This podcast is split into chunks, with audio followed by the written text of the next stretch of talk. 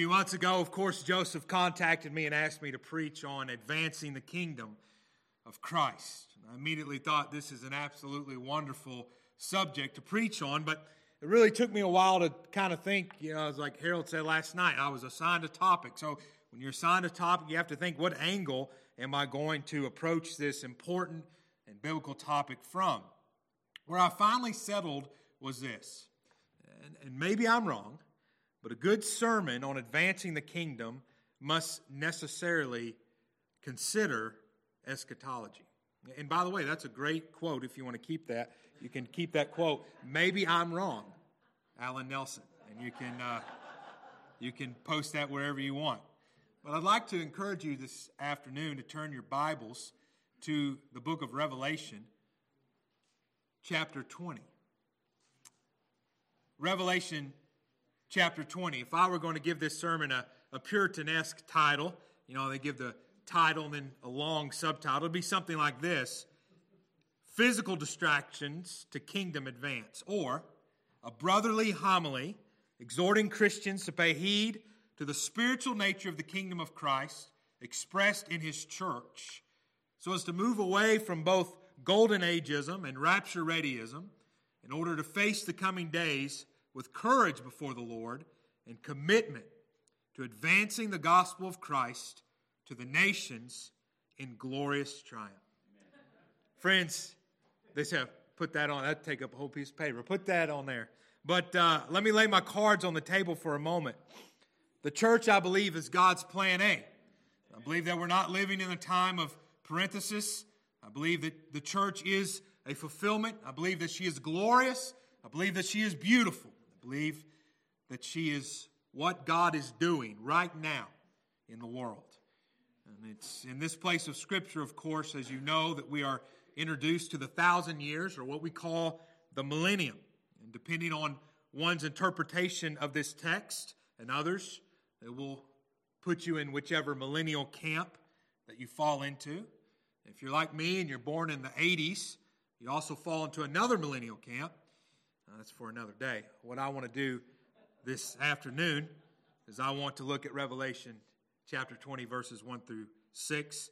I'm just in a habit of doing this and nothing against any of the other brothers, just what I do. So would you stand? Just always is what I, is what I do. Stand as we read the scriptures.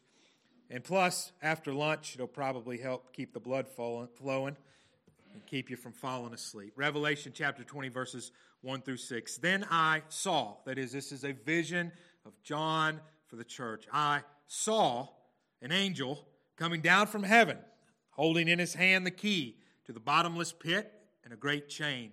And he seized the dragon, the ancient serpent, who is the devil and Satan, and bound him for a thousand years, and threw him into the pit, and shut it, and sealed it over him, so that he might not deceive the nations any longer, until the thousand years were ended. After that, he must be released for a little while. Then I saw thrones, and seated on them were those to whom the authority to judge was committed. I also saw the souls of those who had been beheaded for the testimony of Jesus and for the word of God, and those who had not worshiped the beast or its image and not received its mark on their foreheads uh, or their hands. They came to life and reigned with Christ for a thousand years. The rest of the dead did not come to life until the thousand years were ended. This is the first resurrection. Blessed and holy is the one who shares in the first resurrection. Over such, the second death has no power, but they will be priests of God and of Christ, and they will reign with him for a thousand years. Let's pray. Father, would you help us? Would you help us to understand the text? Lord, I even though there'll be some disagreements, but help us to find unity in the areas that we do agree and love Christ together and seek as we leave this place this afternoon to have a heart and a desire and an excitement to advance the kingdom of Christ for the glory of our Lord. And we pray it all in Jesus' name. Amen. You may be seated. Most of you are, are already familiar, probably review here, but I will tell you the millennial camps, as it were. And once you start talking about these, there's nuances all over the place, I understand, but let me just try to spread them out or lay them out for you. We have the pre-millennial camp. So millennium comes from the term thousand. So you have the pre-millennial camp. That is, Jesus is coming back pre millennial, before these thousand years to reign on earth. You have the post millennial camp, that is, Jesus is coming back post millennial, after these thousand uh, years, which they may be literally a thousand years in this system or, or just a long period of time. And these thousand years will be ushered in by the triumph of the gospel over governments, and the earth will experience uh, a golden age. Now, understand again nuances in both of those positions. I'm probably in a minority position this afternoon. I'm, I'm okay with that. And I don't want to disparage these positions in any way, or my brothers. Uh, I want to link arms with you. But I'm going to offer a pushback on both of these in this message. And I, I think both of them, for example, uh, uh, look to something physical to necessarily transpire before the new heavens and the new earth. I, I think this leads into some misapplications of Old Testament prophecies. So, the position that I'm advocating for in this message is the crazy position known as amillennialism.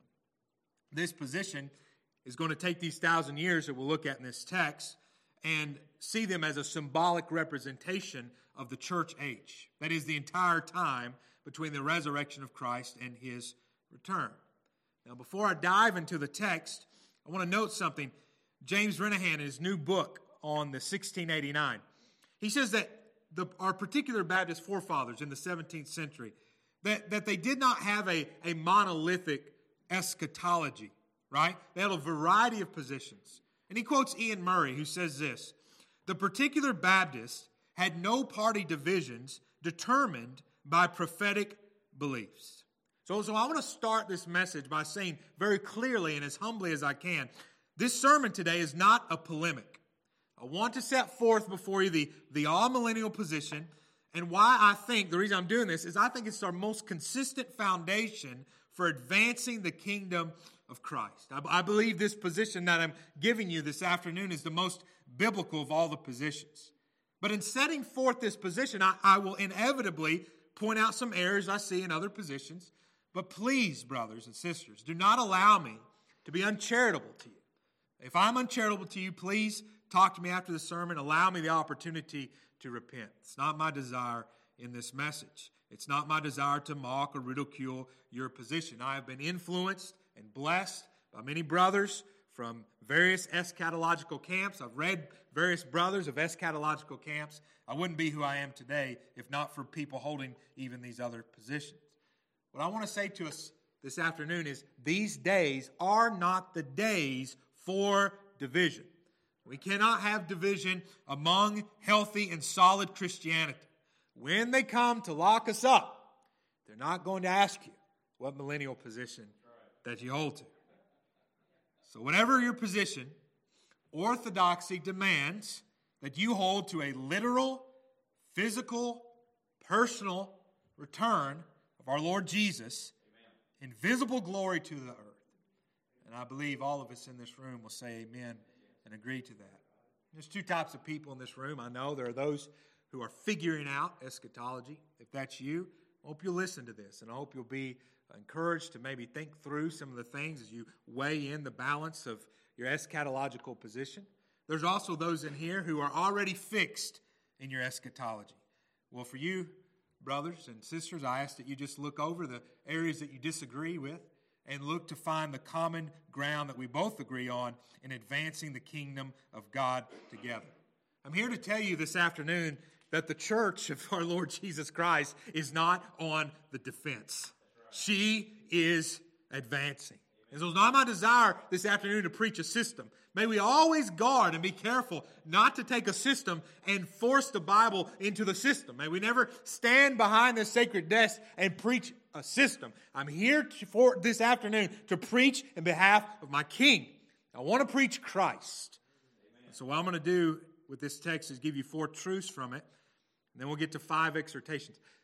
And that's just preacher lingo to say I've got nine points, but it comes across much better to you if I say I've got four points and then five exhortations, and maybe it goes over your head that it's a nine point sermon. So let's reread the text and then let's jump in here. Then I saw an angel coming down from heaven holding in his hand the key to the bottomless pit and a great chain.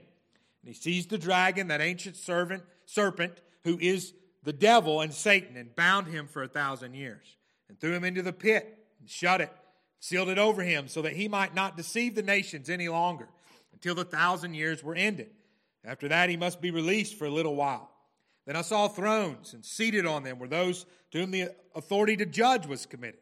I saw the souls of those who had been beheaded for the testimony of Jesus and for the word of God, and those who had not worshiped the beast or its image and had not received its mark on their foreheads or their hands. They came to life and reigned with Christ for a thousand years. The rest of the dead did not come to life until the thousand years were ended. This is the first resurrection. Blessed and holy is the one who shares in the first resurrection. Over such the second death has no power, but they will be priests of God and of Christ, and they will reign with him for a thousand years. It'll be impossible for me this afternoon to lay out the entire case of amillennialism in this sermon, and that's not even my task, that's not even my goal, because my task is to preach about advancing the kingdom. So, what I'm trying to do is just lay a foundation here for advancing the kingdom. So, let me give you four truths from this text that lay a foundation for this. First truth, number one Christ reigns now. Amen. Friends, our Lord Jesus Christ is reigning over the universe, not in the future merely. He's reigning right now. In the text, it says that the saints to come alive and they reign with him. That's in verse 4. Uh, they, then I saw thrones, and seated on them were those to whom the authority of judge was committed. Also saw the souls, those who had been beheaded for the testimony of Jesus, for the word of God, and those who had not worshipped the beast or its image and had not received its mark on their foreheads or their heads. They came to life and reigned with Christ. That is, if they're reigning, Christ is reigning for a thousand years. Now, the point to mention here is that Christ is reigning for these thousand years. These thousand years, it is my uh, position here that these are symbolic because the book of Revelation is often symbolic. Even these things that we've read already in, in verse 2, I believe everyone in here would agree that when John says dragon, that's symbolic. It's not a literal ja- dragon, it's, a, it's, a, it's an image of a dragon that is symbolic of Satan. So there's symbolism here. Harold last night encouraged me by reminding me that Baptists love symbolism. right? I mean, we have this great ordinance that we do. We're Baptists because we believe in the symbolism of baptism, right? We have this physical ordinance that we've been given. This physical ordinance, if you go to the baptistry unregenerate, you come out a wet unregenerate, right? That's all. Baptism is a physical symbol of a spiritual reality. And that is, you must be born again. And that water don't do it but it does symbolize a spiritual reality. Further, and all over the Bible, the number 1,000 is symbolic. Just a, a quick math reminder. I, am not into numerology and all that, but there's some things to think about. I think are important. The term, uh, the number thousand is just 10 to the third power, right? 10 times 10 times 10. It's just to symbolize, in my opinion here, a long and fulfilled period of time. Now, the number 1,000 is used like this all over the Bible. I'll give you three examples Deuteronomy 7 9. Know therefore that Yahweh your God is God, the faithful God who keeps covenant and steadfast love with those who love him and keep his commandments to a thousand generations. Does that mean that God does the thousand and first generation, God is unfaithful to? No, that's not what the text is saying. It's using the term a thousand for a long, long fulfilled period. First Chronicles 16, 14, and 15. He is Yahweh our God. His judgments are in all the earth. Remember his covenant forever, the word that he commanded for a thousand generations. All right, so we remember this for a thousand generations. Then we finally get to the thousandth generation and we tell the thousand and first generation, you don't have to remember this anymore, right? No, of course, it's, it's being used symbolically. Or in Psalm 50, verse 10, for every beast of the forest is mine, the cattle on a thousand hills. God owns the cattle on a thousand hills. Let's get to the thousand and first hill, right? And there, God doesn't own the cattle anymore. No, no, of course not. We understand the, the, the, the symbolism here. Or, or in uh, Psalm 94, uh, not, chapter 90, verse 4, I was reading this morning, uh, a, a thousand years is as yesterday in your sight. The, the idea uh, the psalmist saying before the Lord is this long period of time, it's like nothing compared to your eternal omnipresence and omniscience. There's more places, but, but it is a consistent number in the scriptures used to symbolize a large quantity. So, my question is why would we come to this text and expect something different? I think this is the plain and, and simple reading. That the amillennial position is that the number is symbolic of this long period of time between Christ's first and second coming, and that Christ, right now, this is the point, point one, is reigning, right? Do you believe this afternoon that Christ is on his throne? And perhaps you disagree with this interpretation, but let me take you to Revelation. Flip there if you will, or sorry, Ephesians. We're in Revelation. Go to Ephesians for just a moment. Ephesians chapter 1. Again, we're in Revelation, a, a, maybe a more difficult, challenging book to interpret. Okay, this is easy to interpret, I believe, Ephesians chapter 1.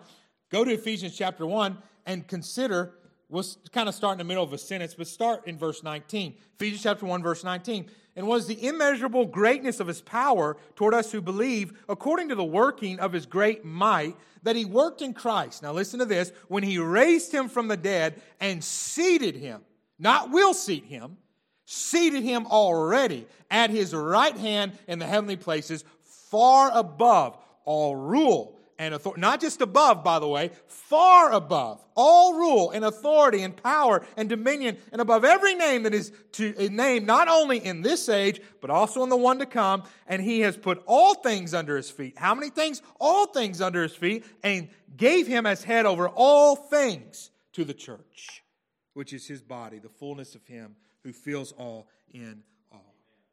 Friends, we have the already not yet tension of the kingdom. Christ reigns already in this age. And in the age to come, he will reign in the new heavens and new earth. So Christ is reigning right now. Let me encourage you with this. You disagree with some of the things and some of the interpretation, fine, but let me encourage you with this. Jesus Christ is on his throne over every government, every nation, every so called natural disaster, every virus, every demon, over every particle of dust in the far reaches of the universe. Christ is king over all of it we can celebrate this together. Secondly, Satan is limited now. First, Christ is reigning now. Number two, Satan is limited now. Now, I believe, as Brother Harold preached last night so well, everyone believes that Satan is limited, but let me give you the perspective here from the text. Uh, what I mean is, everyone who believes in the sovereignty of God, I should say. I, there are those out here who think Satan's on one side and God's on the other, and they're duking it out, and we don't know who's going to win. Of course not. We know that Satan is under the sovereignty of God. But, but, but the perspective from the text is then I saw an, the angel come down from heaven, holding in his hand the key to the bottomless pit and a great chain. And he seized the dragon, that ancient serpent, who is the devil and Satan, and bound him for a thousand years and threw him into the pit and shut it and sealed it over him so that he might not deceive the nations any longer until the thousand years were ended. After that, he must be released for a little while. Here's John's vision of what is happening behind the scenes during this age. Satan has been bound, the text says, we all agree with this. Satan has been bound for these thousand years. Now, my interpretation here is that he has been bound between the time of Jesus' resurrection until right before his return, when he must be released. But you say, but Satan is still active today. Well, right?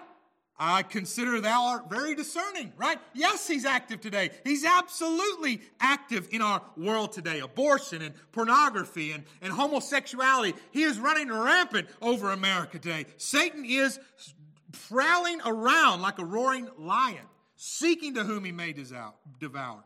So you say, doesn't that negate your interpretation? Doesn't that disprove it? And I say, no. Why? Because Satan is specifically bound in a certain way. This is the point of the text, verse 3. And threw him into the pit and shut it and sealed it over him so that what? He might not deceive the nations any longer. This is the way that Satan is specifically bound now in this age. So let me give you some uh, other texts. The, the point is, Satan is, is bound in this way. The Son of God appeared to destroy the works of the devil, and at Calvary, what my argument is, at Calvary, he did not just issue a future defeat of Satan, but he really defeated the evil one. Let me give you some other texts. Matthew 12, 29. You can write these down. We'll go through them quick. Matthew 12, 29. Jesus says, Or have, how can someone enter a strong man's house and plunder his goods unless he first binds the strong man? Then indeed he may plunder his house. Now, the word that Jesus uses, we be careful with this, but it is interesting to note. The word Jesus uses for binding the strong man, the same word that John uses in Revelation 20. John, who would have heard Jesus say this, right? He uses the same word in Revelation 20. Jesus, in other words, has bound the strong man. And right now, he's plundering his goods. Every time a sinner comes to Christ, Satan's house is plundered. In John 12, 31 and 32, Jesus says, Now is the judgment of this world. Now will the ruler of this world, not later, not later, now will the ruler of this world be cast out. And I, when I am lifted up from the earth, will draw all people to myself. So Satan, in other words, has been cast out in this way so that he is unable now to stop the advance of the gospel to the nations, where Christ will draw his elect from every tribe and tongue and people and language. Satan has no power over the church to stop the advance of the gospel. Or Colossians 2:15.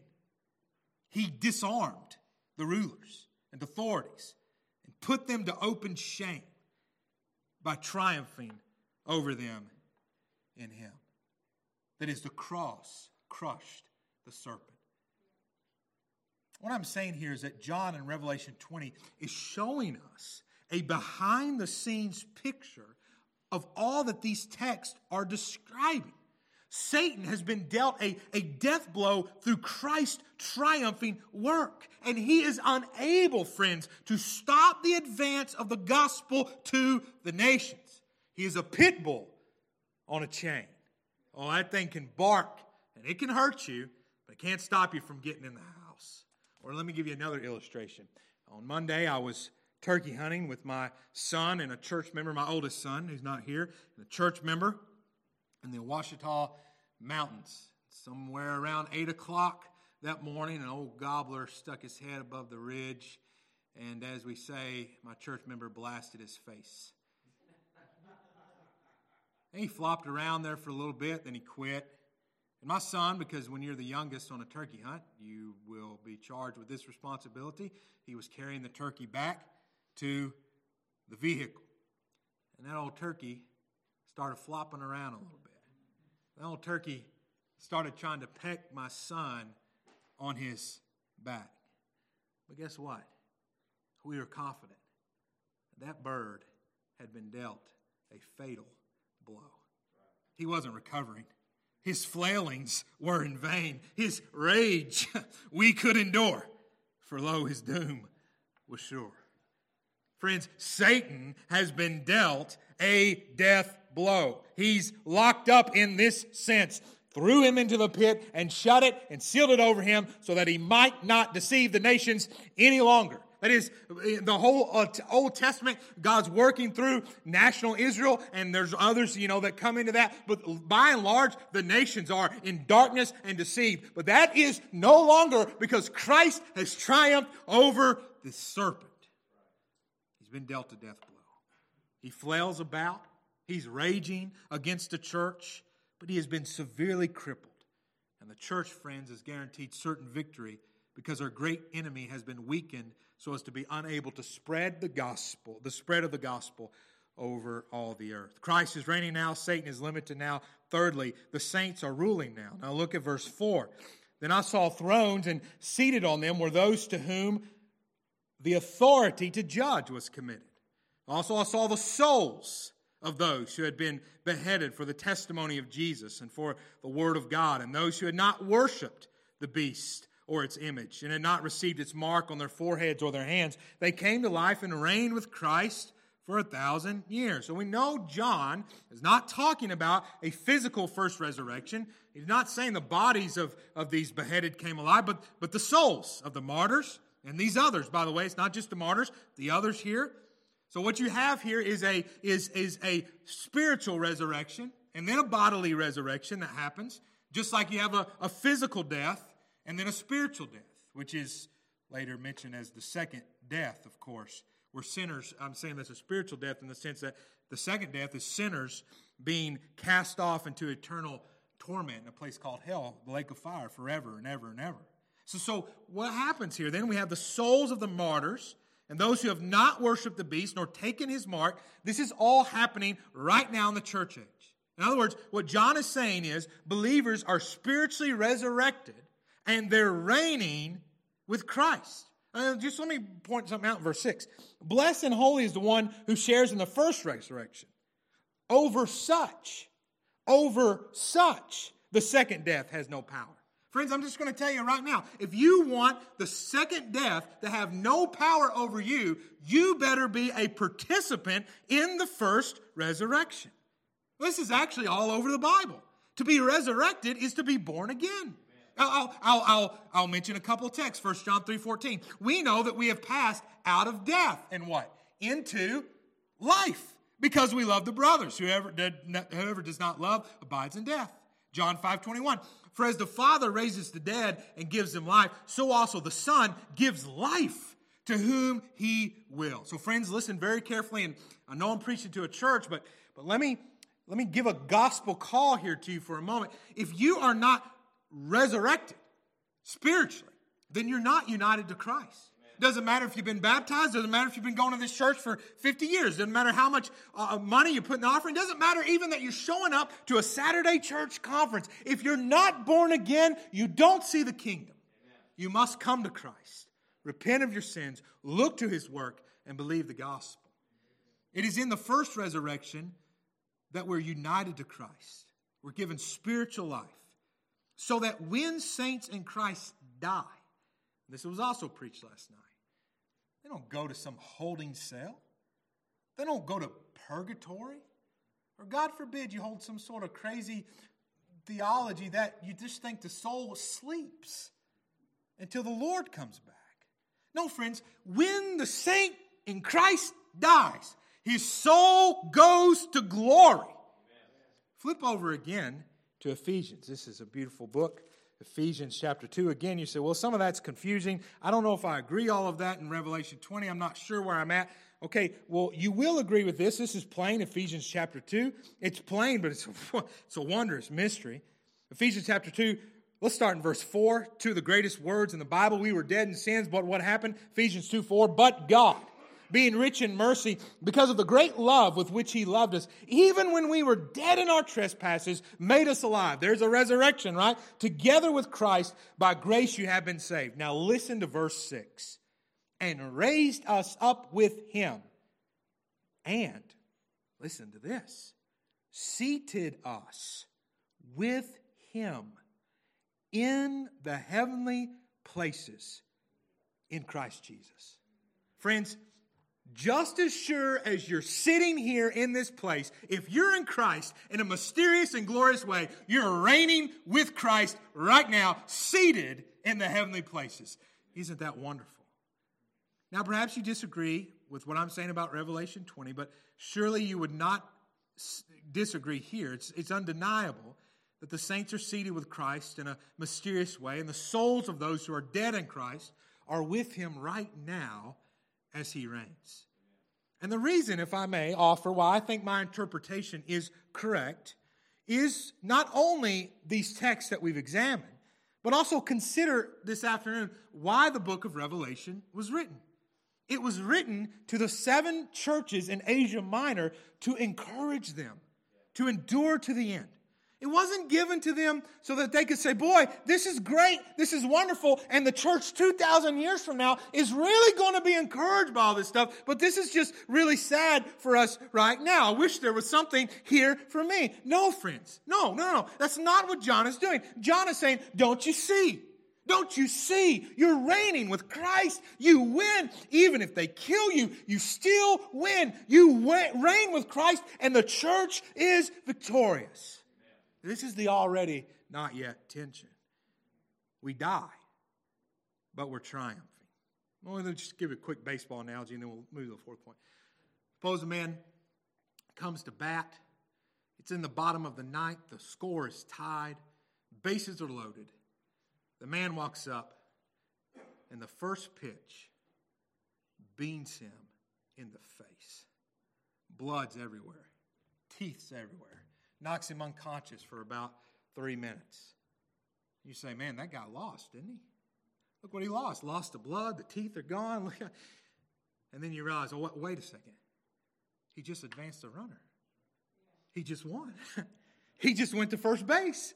And it's through suffering that the church gains her victory. Fourthly, the kingdom is advancing now. So Christ is reigning now, Satan is limited now, the saints are ruling now, and fourthly, the kingdom is advancing now. So I won't read the whole text again, but I just want to say this. Can we not see a wonderful and weighty truth being communicated in a way that our finite little peanut brains can wrap our heads around? This symbolism in the text, it's really both wise and beautiful for the church. There, this is what is happening behind the scenes, and we get a glimpse of it all. Christ is reigning now. Satan is limited now. The saints are, are ruling with Christ now. And so, if that's all happening, as it were, behind the scenes, what's happening on the main stage? What's happening right here on earth right now? And the answer is the kingdom is advancing now.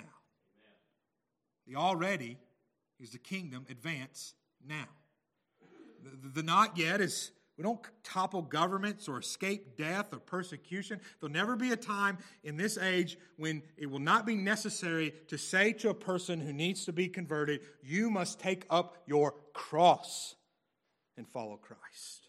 This is the age in which we live. So it's happening in Revelation right in the face. Think about this now. When this book was written, it's happening right in the face of the Roman Empire and it has been continuing to advance for 2,000 years in the same way. I want to be charitable to my friends, but this is why Paul's not writing letters and fighting about Christian nationalism, right? Not fighting about these things. Why? Because they're preaching the gospel and the church is winning. We, we don't need governments toppled in order to be a triumphant church. In other words, the church in North Korea right now, the government is one of the worst in the world, and yet she is triumphant. She's winning. Christ, uh, the church is under the, the reign of Bloody Mary as they march their pastors and as they, they march the church members to burn them at a cross. They sing the glories of Christ and they preach the gospel. Why? Because they could not be defeated. To say this is pessimistic would be like saying the crucifixion is pessimistic. No, it's not. Christ's suffering is his victory. And it's realized in the resurrection. So does the church suffer, like her Savior promised her. Like her Savior promised her. But her suffering is her triumph. So I'm saying, friends, do not marry, don't try to marry the spiritual kingdom of Christ to the physical governments of the world. The church is the kingdom. Do not cheapen the power of the gospel by wedding it to the state. Think about what's happening. Not to be irreverent, but Christ laughs in the face of the governments of our world today as he continues to plunder the house of Satan and he builds his church right in their face. And there's nothing that the powers on earth or hell can do to stop him. Glory to the Lamb. There's one institution that Christ promises to build. And it's not the state, it's not even the family, and it's not national Israel. It is his church. Amen. The church militant is his kingdom advancing. And the power of Christ is displayed in pillaging the nations, even as they rage against him. And he seized the dragon, that ancient serpent who is the devil and Satan, and bound him for a thousand years. Paul says it this way to the Corinthians. He says, But we have this treasure in jars of clay to show that the surpassing power belongs to God and not to us. Think about that for just a second. You'll laugh at this, but I think sanctification is actually a, a good illustration of this position, amillennialism. Why? Because we grow now. Christ is in us now. But it's not glorification, it's not our promise now. Glorification is not ours yet. We, we continue to fight the kingdom of darkness as we seek to gain the, the upper hand within us. God's power is magnified. Listen, it's magnified in human weakness, not human fortitude. So, so listen, brothers, you dream perhaps of this golden age where the streets are pristine and where the government says you can't go to the temples of the pagan gods. And you see the churches full, and, and you think, what power here? I'm, I'm pushing back on that. I'm saying that Christ actually demonstrates the greater measure of his power in that the church is busting right now wide open the gates of hell. And the church is going into the brothels and the pagan temples and the ditches and the drug dealers. And Christ, by the Holy Spirit, takes what he wants and nobody can stop him. And he's doing it right in the face of opposition as the church marches on to victory, seeing sinners redeemed by the blood of the Lamb. The Lamb did not come to ultimately overcome pagan princes in this age, but to rescue sinful hearts. So, he's been doing that for 2,000 years. And I get it. I get it because I have these conversations and I talk with post millennial brothers, and they talk about, well, yeah, the golden age is coming. You, you just have to give it time. Okay, when I hear that, see, I'm an Arkansas Razorback fan. So when I hear that, I think about our crazy fan base, right?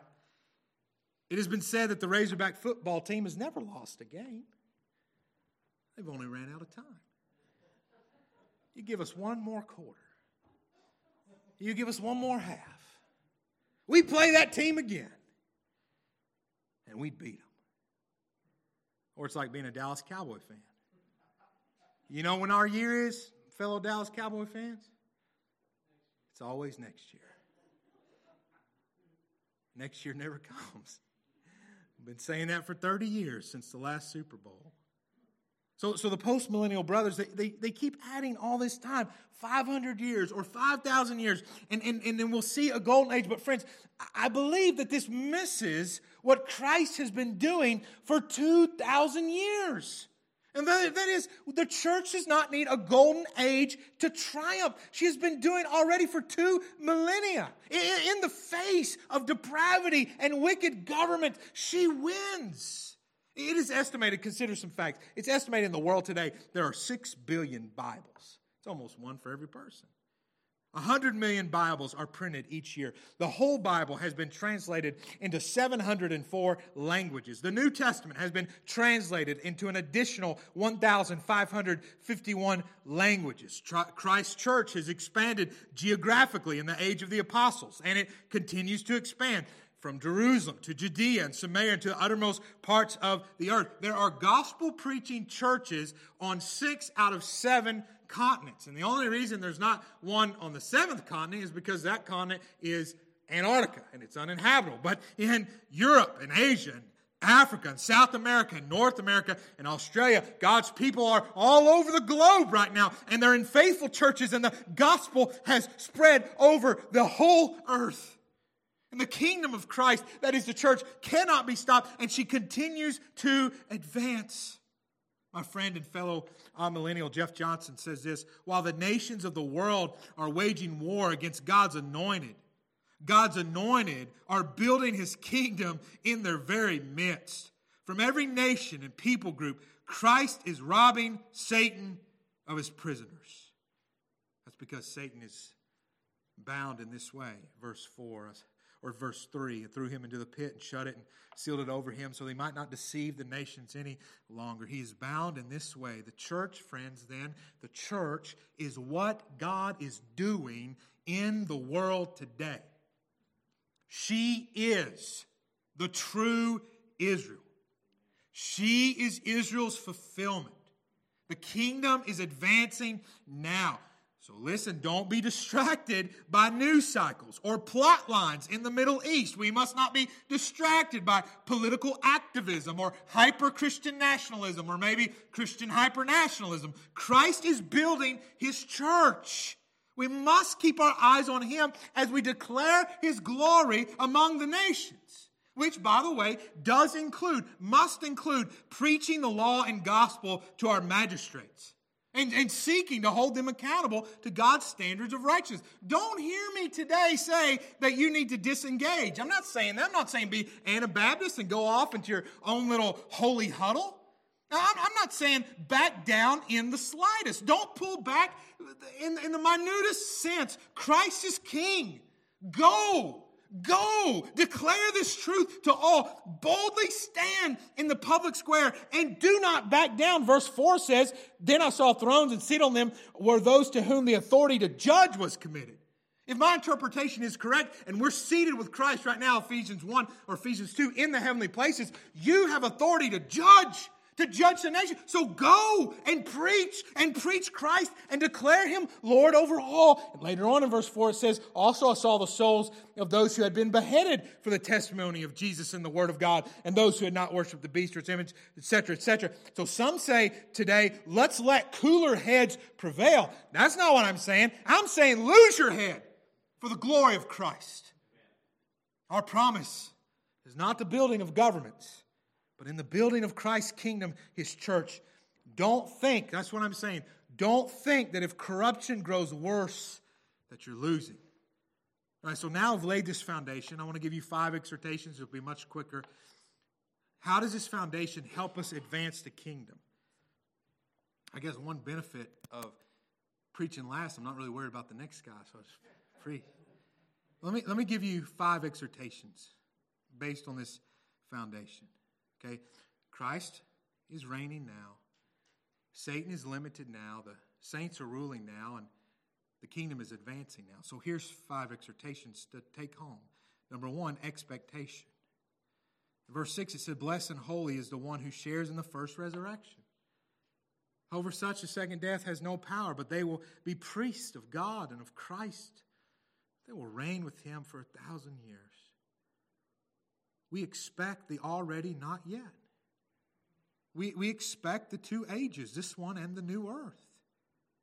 The, the church is winning, and she wins in the end. We are the militant church reigning with Christ who triumphs over all in him. I am not saying that in everywhere, in every single situation, that the church is not facing heartache. Sometimes churches, entire churches and movements have been snuffed out. Why? And they've lost their lives for the sake of Christ. But I, am saying to you, overall, the church moves forward and the gospel continues to go. That's our expectation.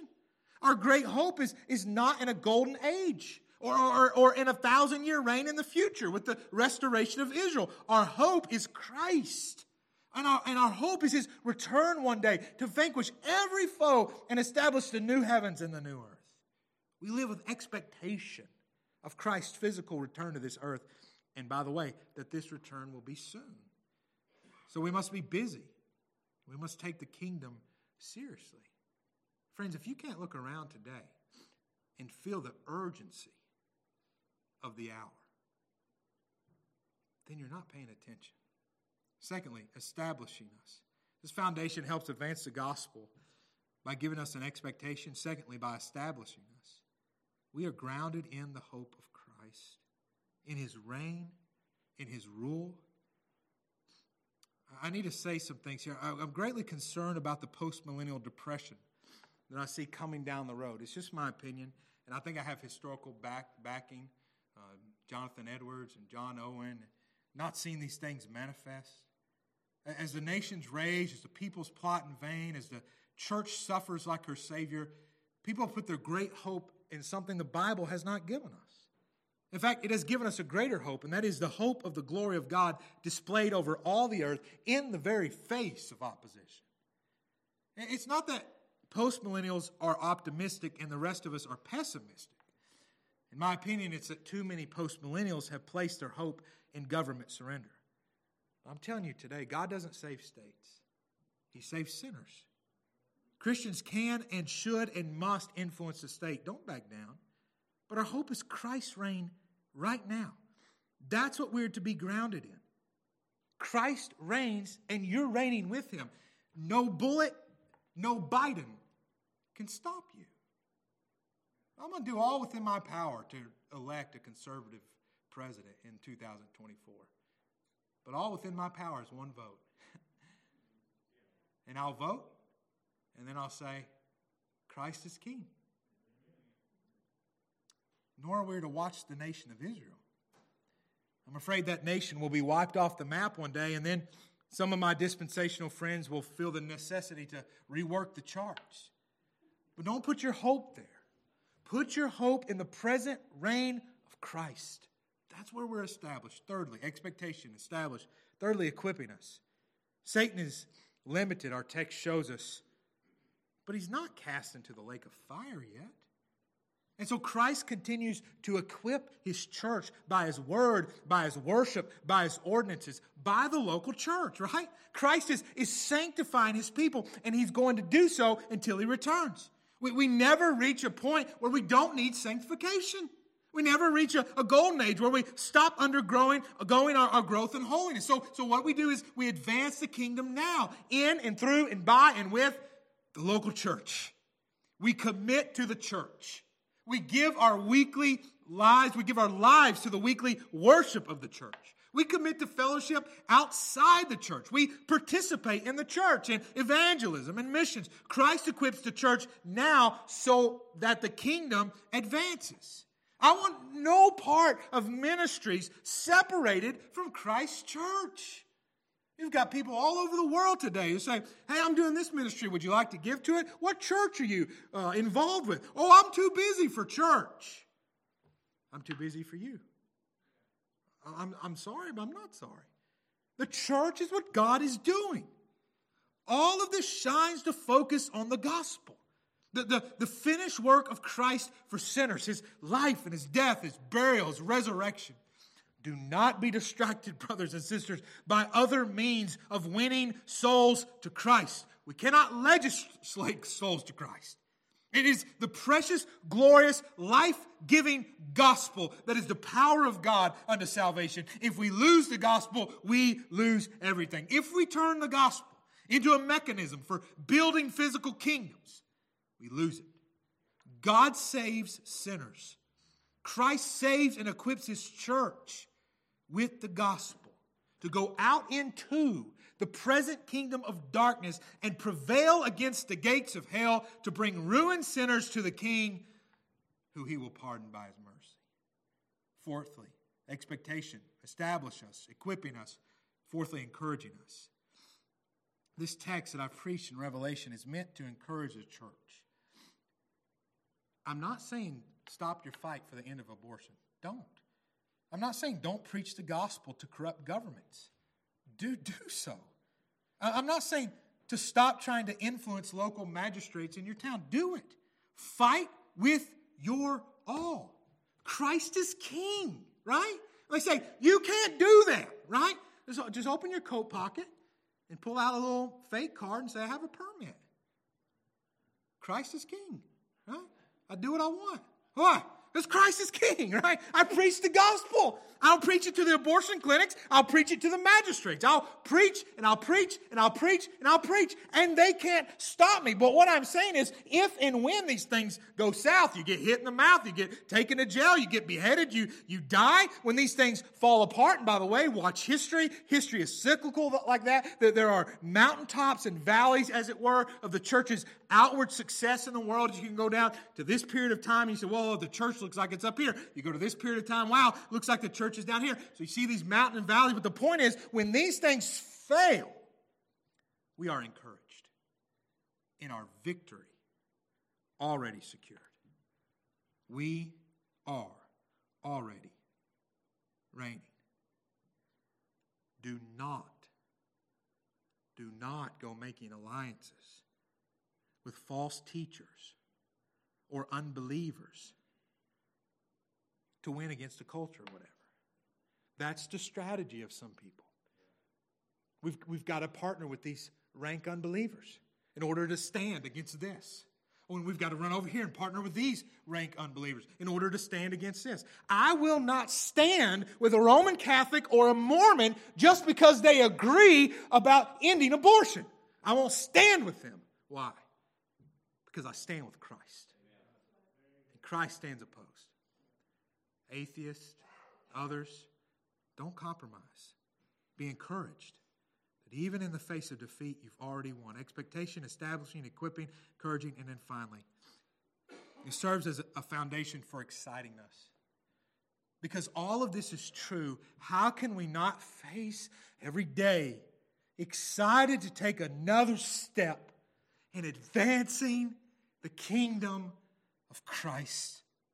How can we not give our lives, all that we are, all of our focus, all of our time, all of our priorities to the church, which Christ is building and advancing?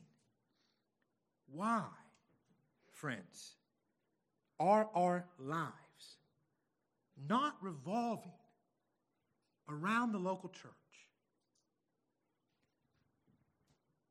The church ought to be what we schedule everything else around. We don't live that way. I'd love to be there. I got this going on. Man, I'd love to come back Sunday night, but we, here's the dumbest excuse in the history of man we got family in town. Bring them to church, right? Have you thought that one through? The point is, our lives ought to revolve around the church. So, how can we not pass out tracts, right? Why can you not walk with a pocket full of tracks and say, Man, listen, honey, I'm leaving today, and if I get lost today, just follow the tracks and you'll find me, right?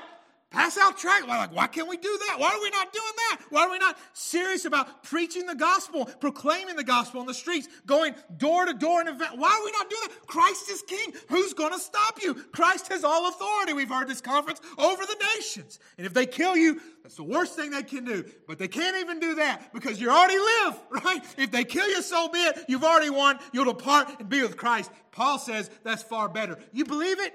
You believe what the Bible says when Paul says it's far better for me to depart and be with Christ? How could you let governments or sports or finances or sorrow steal your joy in Christ? None of those things are going to snuff us out. None of those things are going to defeat us. The militant church marches forward to final victory when Christ returns. So I say to you, go forward, my friends. Onward, Christian soldiers. Do not let the kingdom of this world be a distraction to you. This is a call to arms. Pick up the sword of the Spirit and wage war against the kingdom of darkness through the church. Grab hold of the plow, friends. Grab hold of the plow. There is work to be done. There are seeds to be scattered. There's wheat to be harvested. And there are sinners to be saved and saints to be sanctified. March with me on to victory. And because Christ is reigning now and Satan is limited now and the saints are ruling now and the kingdom is advancing now, you must be excited this afternoon to press on in the work that Christ has called you to until he returns or calls you home and says to you, Well done my good and faithful servant. Father, help us to receive your truth, advance the kingdom for your glory. Be with us, dear Jesus. Holy Spirit, fill us. Our triune God, you are worthy. In Jesus' name, amen.